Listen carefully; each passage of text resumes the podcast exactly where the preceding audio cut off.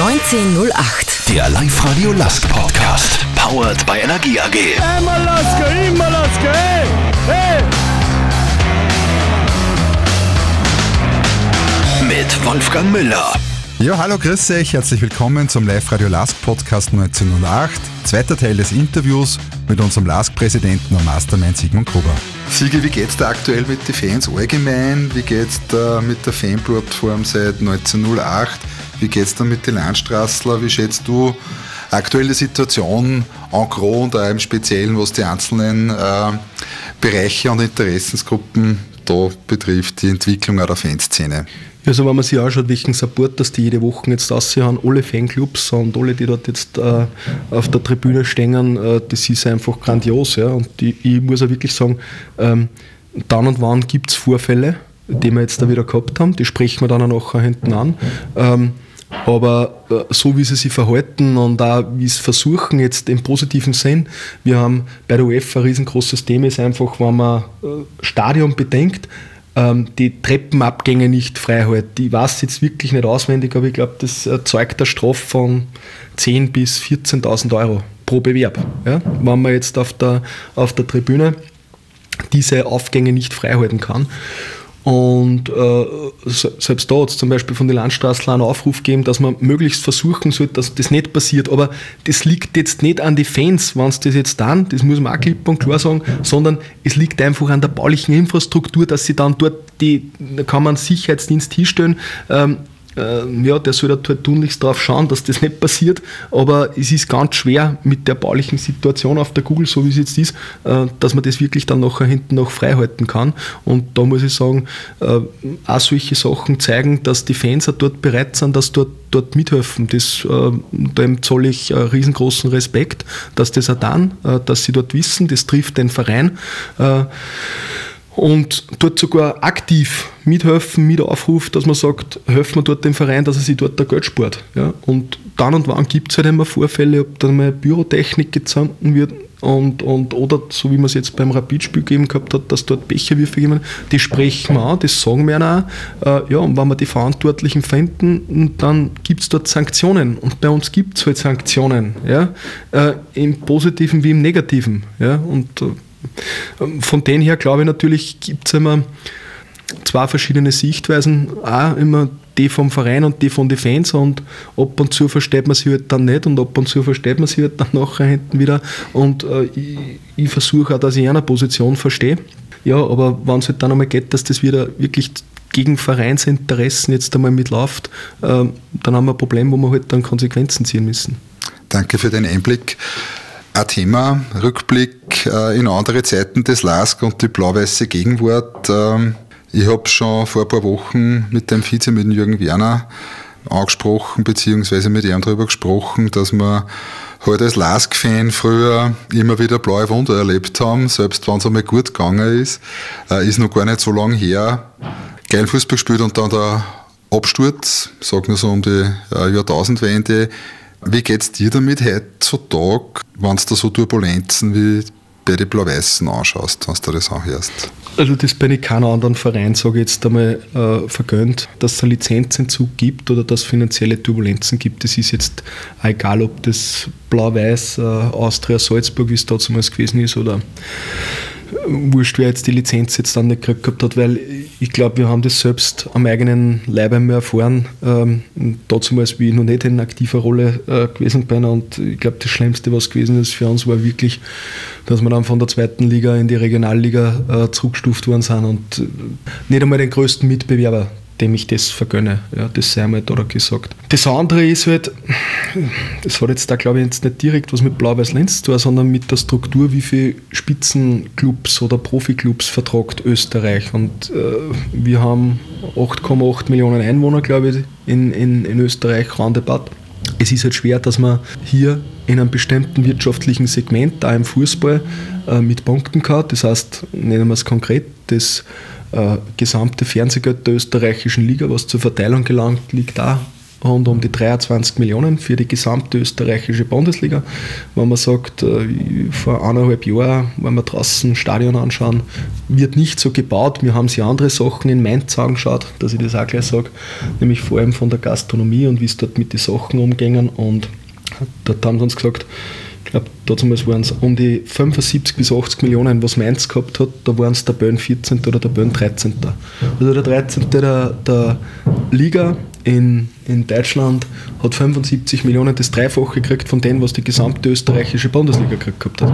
Ja? Das sind andere Dimensionen. So, jetzt kann man natürlich nur mehr weitergehen, nur mehr kurz. Also die, die Top 5 Ligen, ähm, nennen wir es England, Deutschland, Spanien, Frankreich, Italien kriegen von dem gesamten Fernsehmarkt von 7 Milliarden Euro 6,5 Milliarden Euro.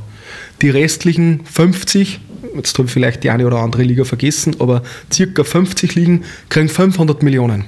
So, also das ist ein europäisches Problem, wo große Ligen einfach den Fernsehmarkt abgrasen und kleine Ligen eher nichts haben. So. Und dort kommen wir schon ganz genau jetzt äh, zu, der Sichtweise auch von, von, von Leuten, die sich vielleicht mit Fußball nicht auseinandersetzen und sagen, um Gottes Willen, ein Profifußballverein in Österreich muss gleich behandelt werden wie der in England. Dann sage ich, das wird sich nicht ausgehen, weil in England hat auch ein Fußballverein 120 Millionen Euro im Fernsehgeld. Der wird sich selber sein Stadion bauen können. Das funktioniert bei uns nicht. Also wenn nicht die öffentliche Hand zum Beispiel bei Stadien in Infrastrukturprojekte unterstützend mitwirkt, werden wir keinen Spitzenfußball in Österreich spielen können. Jetzt kann man sagen, wenn sich die aufregen sagen, das machen wir nicht, sage ich, gut, passt. Ja, aber die verdienen ja alle ein Geld, die Profisportler. Ja, sage ich, die Wiener Philharmonik auch. Und deswegen zahlen wir aber da trotzdem, sage ich jetzt einmal Oper, wo sie drin spielen können. Ja? Äh, also, wir haben andere Rahmenbedingungen. Ja? Und die trifft jetzt Blau-Weiß-Linz genauso wie Kapfenberg und genauso wie Tirol und genauso wie äh, in Lask. Ja? Die Rahmenbedingungen, die in Österreich vorherrschen, wie jene, die jetzt im Ausland vorherrschen oder in erfolgreichen liegen. Das heißt, man kann nicht immer dort den, den Kamm so drüber scheren. So, und jetzt müssen wir andere Einnahmequellen haben. Ja? Und diese sind vor allem bedenkt durch Stadien Hospitality, also durch Logenverkauf, durch Business Club Verkauf. Ähm, da kann man Geld machen. Ja? Und dann kommen die Vereine natürlich auf zumindest ein ordentliches Budget für die österreichische Bundesliga. Und wenn ich jetzt dort schaue, dann wird man dort brauchen, mindestens, wenn man in der ersten Bundesliga spielt, ähm, ja, ich, ich sage, dass man das obere Playoff halt mit erreichen kann, ähm, dann wird das zweistellig sein müssen. Also ich sage jetzt ab 10 Millionen Euro. Und wenn ich mir jetzt da schaue, wer in die letzten 20 Jahren niemals von der österreichischen Bundesliga mit dem Abstiegskampf zu tun gehabt hat. Ja.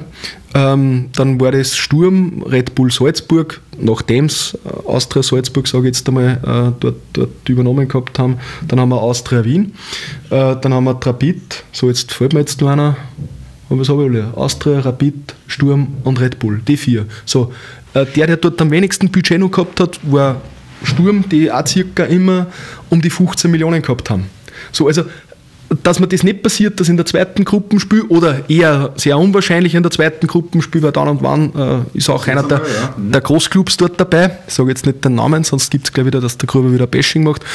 Ähm, kann das nachher passieren, aber trotzdem haben die dann nichts mit dem Abstieg an sich zu tun. So, und jetzt sage ich, obwohl die jetzt gut wirtschaften, Alltag, Admira, die haben alle zwischen 7, 8, St. Pötten 9,5 nach den neuen äh, ähm, Clubzahlen der Bundesliga. Und jetzt muss ich mich einfach als Verein fragen, wurscht wie der heißt, wann ich dort oben mitspielen will, wie komme ich auf das Budget? Ja? Und ich habe immer gesagt, wenn wir nicht ein Stadion bauen können, werden wir nie in diese Sphären von Sturm Graz als Beispiel vorstoßen können. Ja? Also wir brauchen das, weil dann haben wir langfristig mit dem Abstieg nichts mehr zu tun. Ja? Und wenn das halt Club nicht kann und dort aufstehen, dann muss man sich halt selbst die Frage stellen, wo möchte die hin? Ja, und wo sehe ich mich am, am besten beheimatet? Ja, ja und ich glaube, die Antwort muss sich jeder Funktionär selber stellen. Aber dass ich jetzt sage, äh, ich steige auf in die österreichische Bundesliga, bumm, und jetzt habe ich vorher gehabt 1000 Zuschauer und 500 verkaufte VIP-Tickets und dann steige ich auf und dann kriege ich dort jetzt den großen Sponsoren äh, Geldregen und das große Fernsehgeld. Das Fernsehgeld wird bei einem Aufsteiger sein bei 1,2 bis 1,3 Millionen Euro pro Jahr. Ja, aber wie komme ich dann nachher hinten noch auf die Budgetzahlen? Wenn ich nicht wirklich große, potente Sponsoren habe, wenn ich nicht wirklich VIP-Tickets habe, die ich verkaufen kann, wenn ich nicht wirklich Logen habe, die ich verkaufen kann, dann werde ich dort nicht hinkommen. So, und das muss jeder für sich selbst ähm, beantworten und da gebe ich auch keinen Ratschlag. Äh, ich glaube halt nur, dass, so wie ich es immer sage, äh, wenn wir erfolgreich sein wollen, dann glaube ich, dass äh, Oberösterreich langfristig auch nur einen Spitzenclub vertragt. Und das ist nicht, weil ich die Arbeit von anderen Vereinen nicht wertschätze. Das möchte ich ganz, ganz deutlich da sagen. Äh, äh, sondern das hat eine, eine betriebswirtschaftliche Ausrichtung. Jetzt würde es natürlich ein Fan von einem anderen Verein, der nicht Sportsweise oder der Lask ist, nicht hören. Aber jetzt sind wir wieder dort ich, ich sprich nur Tatsachen an. Ja? Weil jeder, der nachher hinten noch aufsteigt und dann ein 10 Millionen Euro Budget in der ersten österreichischen Bundesliga zusammenbringt, äh, als oberösterreichischer Verein muss ich sagen, Chapeau. Weil ich weiß, wie schwer das ist, dass man Sponsoren kriegt und das selbst mit einer Marke, äh, die so stark ist wie der Lask.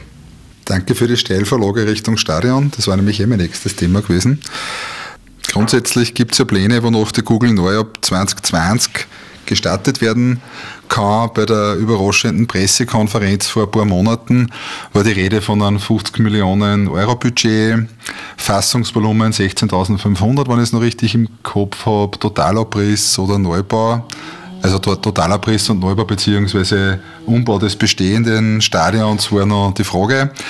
Ähm, du bist mit Leo Windner vom ÖFB im Gespräch, wo es um ein Stadion mit mindestens 20 1000 Fassungsvolumen geht für mögliche Länderspiele.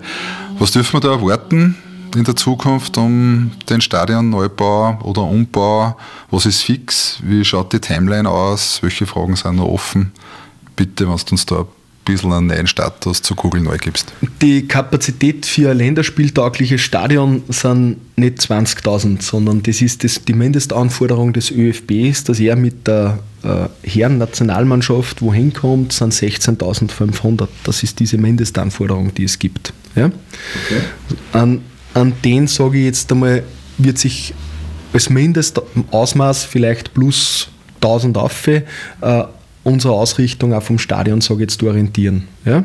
Nämlich das, dass wir es möglich machen, dass dann und wann der ÖFB unter Umständen, und da, wenn wir sagen, der ÖFB, sage jetzt konkret nur mit das Herrennationalteam, aber es gibt ja Jugendnationalteams, es gibt Damen-Nationalteams, für die braucht es natürlich die Kapazität nicht. Aber wenn wir es jetzt nachher hinten noch schon bauen, bevor wir jetzt 15.000er international machen, na, dann machen wir lieber 17.000er international und machen es auch möglich, dass der ÖFB das eine oder andere Länderspiel hier bei uns in Lenz auch spielen kann. Nona nicht. So. Daraus resultiert nachher hinten noch eine Stadionkapazität für nationale Spiele, weil wir wissen, äh, bei internationalen Spielen darf man nur sitzen. Ja? Äh, also Sitzplätze nehmen natürlich mehr Fassungsvermögen als Stehplätze. Äh, das heißt, bei nationalen Spielen räumt man dann aus dem Auswärtssektor und aus dem Heimsektor die, die Bestuhlung heraus und dadurch ergibt sich eine höhere Kapazität, ja? die dann möglich wäre ungefähr, das hängt dann nur jetzt den genauen Plänen ab, aber das wird dann ungefähr dann zwischen 19.000 und 20.000 sein. Ja, also so kommen wir zu diesen Zahlen. Aber wichtig ist, wir rechnen das einmal retrograd zurück von dem, was brauchen wir im, im Stadion für den, den internationalen Spielbetrieb. So, und jetzt kommt das nächste. Jetzt haben wir natürlich in Bichling schon ganz genau gewusst, was wir haben wollen. Das wissen wir jetzt da. Ja? Äh, in Bichling sind wir aber auf der grünen Wiese gestanden und dort haben wir jetzt, äh, hätte es keine Höhenbeschränkungen oder irgendwas in der Richtung geben. Da sind wir jetzt äh, auf Basis der oberösterreichischen Bauordnung, wo wir natürlich jetzt einhalten müssen, Nachbarschaftsabstände, Grundstücksabstände, Höhenabstände. Äh, wir brauchen dort, wo fährt die Feuerwehr zu, wie schaut der Brandschutzplan aus, wie schaut der Evakuierungsplan aus. Wenn ich jetzt diese Höhenabstände jetzt einhänge und jetzt für eine Kapazität von ca. 17.000 für international habe, äh, baue ich das jetzt auf zwei Rängen mit auf, wie hoch wären wir dann und wie müssen wir dann das Stadion ganz genau positionieren oben auf der Kugel. Ja? Was können wir dort von Altbestand nachher hinten noch mit noch nehmen? Weil jetzt sage ich es nur mal, wenn man dann die Kapazität hat und man sagt jetzt, hoppala, dafür müssen wir aber, dafür, dass wir die Abstände äh, jetzt so einhalten, müssen wir weiter nach, ich sage zum Olympiastützpunkt zugerücken. Naja, um Gottes Willen, puh, da können wir aber dann vom Altbestand nicht recht viel übernehmen. Ja? Können wir aber die Höhenabstände einhalten, äh, könnte man vielleicht vom Altbestand mehr abnehmen. So, und das ist jetzt genau das, die Grundlage unserer Planung, wo wir jetzt einmal äh, dabei sind, dass wir das äh, ganz genau jetzt mit der Kubatur, mit der Höhe und mit unseren Anforderungen so mit positionieren können, wo wir dann sind. Und dann kann man erst nachher hinten noch sagen, was kann man dort vom Altbestand, ähm, von Kassen, von Zugangswegen äh, nur aufrechterhalten und was müsste man komplett neu errichten. Ja? Ähm, das ist aber nur immer zu früh, dass man das jetzt wirklich sagt, aber wir sind da schon sehr weit fortgeschritten, trotzdem, dass wir glauben, ähm, wo ist die perfekte Lage, die solltet ihr eigentlich heute äh, präsentiert kriegen, nach, nach, unseren, nach okay. unserem gemeinsamen Gespräch.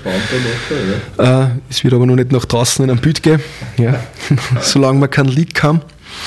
Ähm, ja, und so muss man sich dem auch annähern. Ja, ich, ich, kann jetzt nicht sagen, ich baue dort jetzt 25 Meter hoch oder 35 Meter hoch äh, und, und beeinträchtigt dann dort die Nachbarschaft oder bringt es dann dort nicht unter im Rahmen. Also man muss auf Basis dieser Bebauungsmöglichkeiten hier auch das eigene Projekt bestmöglich darstellen. Ja? Und natürlich wollen wir dort noch Trainingsplätze erhalten und natürlich wollen wir dort verschiedenste Dinge noch möglich machen, die es der Dom gibt und das gilt so jetzt zum, zum Hineinbringen, sage ich. Und äh, das ist jetzt gerade der Status und äh, da sind wir aber trotzdem positiv gestemmt, dass wir äh, ja, im ersten Halbjahr nächstes Jahr dann ausschreiben und dann bis zum Sommer dann vergeben können und äh, im Best Case im, im Herbst schon die, die Bagger auffahren könnten. Ja, ich träume ja von einem schwarz-weißen Schmuckkästchen da oben, äh, wie ich zum ersten Mal gehört habe. Äh, dass wir ein richtiges Fußballstadion auf der Google kriegen. Äh, ich wohne ja dreimal umfallen von dort entfernt, ohne Laufbahn, Zuschauerränge neu am Feld habe ich am Anfang gar nicht glauben können, ähm, was ich da her. Sportlich haben wir seit Jahren ein Highlight nach dem anderen. Wir haben es jetzt eh äh, in den letzten Minuten skizziert und darüber gesprochen. Jetzt gibt es ein neues Stadion, ich sag's der Siege, irgendwann werden sie da Denkmal bauen. Äh, Sigmund Gruber, Präsident für die Ewigkeit, wie klingt das für dich? Ähm, wie schaut es bei dir da innen aus beim Thema Stadionneubau, Stadionbau? Macht dir das ein wenig stolz oder wie geht es da in dir zu innerlich? Na, stolz jetzt nicht. Ja, ähm, ich glaube, dass äh, notwendig ist, dass wir uns als, als LASK dort etablieren, wo ich, wo ich halt gern hätte, dass wir langfristig hinkehren. Und das ist immer das, wo ich sage, im oberen Tabellendrittel. Ähm, und ja, wenn wir das erreicht haben, dann hoffe ich, dann kann ich vielleicht ein bisschen kürzer treten und dann, dann und wann nur noch die eine äh, Pointe vielleicht für euch mit ablassen auf dem Spielfeldrand. Ähm, und, und habe dann nicht mehr den Arbeitsaufwand, den ich, den ich jetzt gerade habe. Und äh, ja, für die Ewigkeit, glaube ich, ist, ist, ist gar nichts. Ich habe jetzt da auch nicht vor, dass ich jetzt äh, heute oder morgen das Amt zurücklege, aber das ist ja immer das, äh, was wir in der Generalversammlung dann wollen. Und was in fünf Jahren ist, kann ich jetzt nicht sagen, aber eins weiß ich definitiv. Ähm, das Stadion wird sicherlich gebaut und äh, ich, ich habe noch nie äh, vorzeitig ein Projekt verlassen, und wann ich aus irgendeinem Projekt dann mitgegangen bin, dann immer mit solchen Strukturen, dass so ein Sigmund Gruber auch überleben kann. Zum Thema Entwicklung des LASK äh, mit dem Erfolg und dem relativ äh, raschen Wachstum der Entwicklung äh, des Vereins und auch der Mannschaft, die Erfolge international und national unternehmerisch gesehen, geht es ja dann immer darum, wachsen die Strukturen mit, äh, kann man da nachziehen. Ist ja auch bei einem Wirtschaftsunternehmen und ich denke mal, du siehst den LASK ja auch in der Richtung als Unternehmen. Äh, wo steht ihr da jetzt in der Entwicklung? Wo sind wir super aufgestellt und wo gibt es noch Lernfelder und ein Potenzial, wo man nachfassen kann und soll?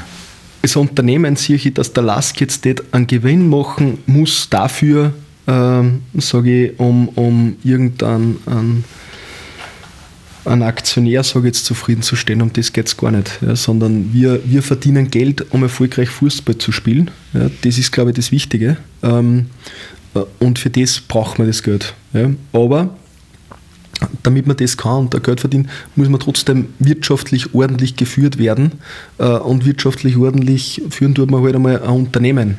Und von denen ist das aus. Aber sonst hat man halt nicht äh, Kapitalgesellschaften verpflichtend eingerichtet äh, für, für, für Profivereine. Und die Kapitalgesellschaften werden halt einmal geführt laut Gesetz und dort heißt es halt, dass man Mindestkapitalanforderungen, Eigenkapitalquoten hat, dass man bestimmte Bewertungskriterien äh, für seine Schulden, für seine Forderungen, äh, für Verbindlichkeiten, äh, dass man also dass man die zutage legt, dass man eine ordentliche Buchhaltung hat. Also alles das, was vielleicht beim, beim Verein nicht in diesem Ausmaß gegeben ist. Ja. Und deswegen sage ich, der, die, die Bundesliga und auch der Gesetzgeber haben sich ja dort etwas dabei gedacht, ja, das hier auch so, so zu machen. Und darum sage ich, was anderes bleibt gar nicht aus, wenn man GmbH jetzt unter einem Profiverein hat, dass man eine Lizenz kriegt, ich es auch nur mal sage, nur wenn ich dort drunter jetzt eine, eine Kapitalgesellschaft hängen habe, kann ich überhaupt eine Lizenz aussuchen. Und äh, dann muss ich mich auf Basis gesetzlicher Parameter bewegen und die hassen, dass ich ordentlich wirtschaften sollte so viel zum Thema, warum muss man wirtschaften in einem Fußballverein. Ja? So, und wenn das dann noch, noch kommt, dann glaube ich, kann man, wenn man richtig wirtschaftet, ähm, auch sportlich dann den Erfolg haben. Aber ist jetzt nicht so, dass ich jetzt sage, ja, weil ich jetzt lustig bin, danach müssen wir jetzt da unbedingt Geld verdienen, sondern einzig und allein nur dafür, dass wir sportlich halt Erfolg haben. Wo stehen wir zurzeit in der Zwischenzeit? Ja, wenn ich mir halt die, die Ertragskennzahlen jetzt mit anschaue und ich würde jetzt diese außerordentliche Erlöse. Das ist für mich immer das, wo ich sage, äh, äh, Transfererlöse bzw. Äh, Europacup-Einnahmen, also wenn man die außerrechnet, dann glaube ich, haben wir mit Sturm Graz schon sehr stark gleichgezogen. Überholt haben wir es nicht. Ja, aber dann sagen wir nur immer, die, die Branchenprimus sind. Ähm, äh, natürlich Red Bull Salzburg mit glaube, einen Umsatz von 120 Millionen, Rapid Wien mit einem Umsatz von 50 Millionen, äh, Austria Wien, glaube ich, jetzt mit ca. 38 Millionen oder, oder 36 Millionen, die habe ich jetzt nicht im Kopf. Ähm, Sturm Graz mit ca. 18,5 Millionen, ja, und dann kommen wir halt mit einem laufenden Budget von ca. 13,5 Millionen. Ich glaube, bei Sturm sind aber auch Transferlöse drinnen, also wenn man die ausrechnet, dann wird Sturm, glaube ich, jetzt damit circa, ich weiß jetzt nicht, was sie ungefähr gekriegt haben für einen Schul- aber ich nehme mal so an, zwischen 3 bis 3,5 Millionen, wenn ich die wieder runter tue, dann sind wir dort mit Sturm. So am vierten Platz herum. So am vierten Platz herum, wirtschaftlich. Äh, ohne diese Einmalerlöse. Ja. Und jetzt sage ich natürlich, hoffe ich nächstes Jahr, das hoffe ich jedes Jahr, aber unsere Zielsetzung wird auch nächstes Jahr wieder sein, oberes Playoff und das sagen wir und zu dem stehen wir auch. Zur ja. Zukunft des LASK nur ganz kurz. Ähm, wie bereitest du dich und den Verein auf die Zukunft des LASK vor im Hinblick auf die Herausforderung Google neu und das Schaffen einer Fanbase? Wir haben jetzt von einem Zeitfenster von in zweieinhalb Jahren, äh, können wir in der Google einziehen. Äh, Fanbase von 15.000 bis 20.000 Zuschauer, das Potenzial ist ja da. Wie bringt man ab der Stadioneröffnung sozusagen die PS auf die Straßen, also das Stadion regelmäßig voll. Also ich glaube, wir müssen mal äh, differenzieren zwischen international und national. Ich glaube, dass das Konzept so ausgelegt sein wird, dass man national äh, mit äh, ca. 10.000 ins Rennen gehen ja? Äh, wenn wir einen Oberrang mit haben, den man dann dort auch zusperren kann. Ja? Das heißt, dass wir da wirklich äh, ein lässiges Stadion haben, das auch gefüllt ist. Und ich sage, das selbst wird eine Herausforderung sein, dass wir die äh, wöchentlich erfüllen, auch gegen vielleicht Anführungszeichen nicht so medial attraktive Gegner, weil äh, im Spielerischen sind manche medial nicht attraktiven Gegner sehr schwer zu bespielen. Ja? oder die nicht so ziehen, sage ich jetzt, oder nicht so viele so viel Fans mitnehmen. Ähm, und das gehört erarbeitet. Also das ist eine Marketingaktion mit äh, äh, Kauf 5, Zahl 3, äh, von denen halte ich nichts. Ja. Wir werden natürlich versuchen, dass wir, dass wir die Preise äh, für die Stehplatzfans sehr niedrig halten, zu dem stehe ich auch. Ja. Ähm, dass man hier wirklich eine günstige Dauerkarten hat. Und ich glaube aber nicht, dass jetzt die, die, die Preissensibilität das Einzige was ausschlaggebend ist, sondern das, wir haben einfach eine Generation verloren beim Lask. Das muss man, das muss man so sagen. Ja. War, das, nicht sogar zwei. war nicht sogar zwei. Ja. Und ich sage es immer so, wenn halt einer äh, im Jahr 2008 äh, mit zehn Jahren äh, zu den Black Wings gegangen ist, und das ist bitte nicht böse gemeint zu den Black Wings, sondern dass sie eine gute Arbeit gemacht gehabt haben, äh, wir haben mit denen ein, ein super Einvernehmen äh, oder vielleicht äh, zu irgendeinem anderen Sportort oder zu einem anderen Fußballverein oder, oder zu, zu Red Bull, ja, weil nichts anderes war, ja, dann wird er jetzt mit, mit äh, zehn Jahren später, mit mittlerweile 20 äh, Jahren, mehr für uns zum Heim sein. Ja. Ähm, von dem bin ich halt überzeugt und darum sage ich, ähm, durch solche Aktionen äh, ja, als wie ich es vorher eingangs erwähnt gehabt hat, wenn man die Kids jetzt auf dem Rasen mitbringt, äh, wenn man Schulbesuche macht, äh, wenn wir in den Medien positiv erwähnt werden, wenn die Kids wieder unsere Trikots anziehen, ähm, wenn das durch die Schulklassen durchgeht, wenn die Einlaufkinder stolz drauf sind, die von anderen Vereinen sind, dass sie für den Lask wieder einlaufen können, wenn, wenn Väter, äh, die früher schon schwarz-weiß sind, jetzt mit Stolz ihre Kinder mitnehmen, auch Mütter, äh, ja, dann werden wir diese Fanbase aufbauen. Aber das glaube ich nicht, dass das funktioniert mit, wir stecken dort den Schlüssel ein, sperren auf und wir haben es alle da. Ja? Und da können wir die besten Plakate aufhängen, Marketingkonzepte machen. Äh, das wird es nicht spielen. Wir, das gehört erarbeitet. Ja? Und zu dem stehe ich so, das, das habe ich schon immer so gesehen. Und ähm, dass natürlich ein neues Stadion ziehen wird und, äh, dass dort mehr Leute kommen, eben auch durch die Infrastruktur, das glaube ich absolut. Aber dass ich jetzt glaube, dass das jetzt der Selbstläufer ist, das, äh, sondern jedes Jahr war da unser Ziel, dass wir dann Punkt für Punkt kontinuierlich immer mehr Leute ins Stadion einbringen. Du sprichst die Visionen auch an. Der Jürgen Werner, also mit dem Jürgen Werner habe ich gesprochen, weil er oft zum schlafenden Riesen spricht, dieses Bild verwendet und da möchte ich gern dir die Frage stellen, wie groß siehst du diesen schlafenden Riesen und wie wach ist er schon? Also wie würdest du aus wirtschaftlicher Sicht das auch beschreiben? Und was ist deine Vision vom LASK in den kommenden Jahren? Einerseits aus Fansicht, andererseits äh, aus der Funktion als Präsident. Ja, also wenn ich jetzt sage, der schlafende Riese, dann sind wir jetzt definitiv schon munter geworden in dem Bett, in dem wir liegen und vielleicht haben wir schon den linken Fuß, äh, sagt man, mit dem linken ist man aufgestanden, schon aus dem Bett äh, ähm, ausgestellt. Aber wieder haben wir den zweiten Fuß nachgezogen, nur sitzen wir schon aufrecht im Bett, nur sind wir überhaupt aufgestanden. Ja. Also ähm, ich, ich glaube wirklich, dass ein ganz wesentlicher Punkt der ist, dass erst wenn wir das Stadion haben, äh, wir die Infrastruktur zur Verfügung haben, die wir wirklich brauchen, um wettbewerbsfähig, also langfristig in einem dauerhaften Budget wettbewerbsfähig zu sein. Das ist das eine. Äh, dort muss man dann einfach auch auf die Gegebenheiten schauen, dass man sagt, äh, dort oben äh, gibt es einen, einen Branchenprimus, das ist einfach mit, mit Salzburg ein Verein, der über finanzielle Ressourcen verfügt, die, die halt unglaublich sind die sind auch nicht von ungefähr kommen, sondern durch sehr viel äh, Sponsorerlöse. Und da kann man auch noch immer sagen, äh, ja, äh, super, die verkaufen den Spieler, die verkaufen einen Spieler. Aber wenn man sieht, dass äh, Liefering einer Nachwuchsschmiede allein nur mal zusätzlich 17 Millionen Euro pro Jahr Jahresbudget hat, ja, zu dem, was Red Bull um hat, äh, und das de facto mehr ist als der Lask ordentlich in einem Haushalt hat oder sogar teilweise mehr ist, ist wie Sturm, so wie man die Transferlöser dann nur dann war er sogar Liefering in der ersten Bundesliga äh, mit, mit ordentlichen Erlösen äh, die Nummer 4 hinter äh, Salzburg, Aust also Rapid und Austria. Das, das muss man mal mitmerken. Bei aller Liebe und Verständnis zu den Haidaras, die verkauft worden sind und den Millionen, die hier erlöst worden sind. Also äh, muss ich mir mal leisten, dass ich bei Liefering 17 Millionen auch mit einstecken kann. Ja? Das ist aber, das ist so, ja, das wissen wir und deswegen rege ich mich nicht auf. Ich möchte jetzt nur einfach klarstellen von der Faktenlage. Ja. Äh, wir müssen halt dann äh, schneller sein, gefänkelter sein äh, und, und halt auf Sachen draufkommen, auf die halt andere noch nicht draufgekommen sind. So, das ist die wesentliche Herausforderung, die wir haben. Und da kann ich jedem garantieren, da denken wir tagtäglich drüber nach, wie wir, wie wir das zusammenbringen. Ja? Ähm, aber das wird nicht von heute auf morgen gehen. Ja?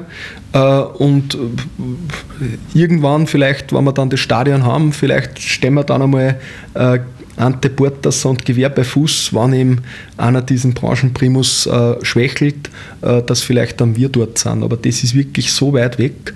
Ähm, aber klar, wenn wir dann das Stadion haben und wir immer in den Top 3 spielen oder das unser, unser, unser, unser Vorgabe ist, äh, um internationalen Bewerb, dann war es einmal schön, wenn einer schwächelt und, äh, oder eine überragende Saison spielt, hat das die Austria vor mittlerweile, glaube ich, was ist das schon wieder, sechs Jahre, ja, 2013, Zusammenbruch gehabt. Ja, nur mal, aber die sind sechsmaliger Master geworden, hintereinander. Und äh, es tut mir leid für ihn, den ich auch dieses Jahr sage, jetzt aus der Fansicht, und ich weiß, es ist eine Momentaufnahme, aber ich rechne nicht damit, dass wir am Ende von der Saison dort vor Red Bull Salzburg stehen, weil es sich budgettechnisch nicht ausgeht. Ja? Und wir diese großen Stellschrauben oder die, die, die Alternativen, wo wir drehen müssen, nun nicht in der Art gefunden gehabt haben oder vielleicht dann noch nicht implementiert haben können. Ja?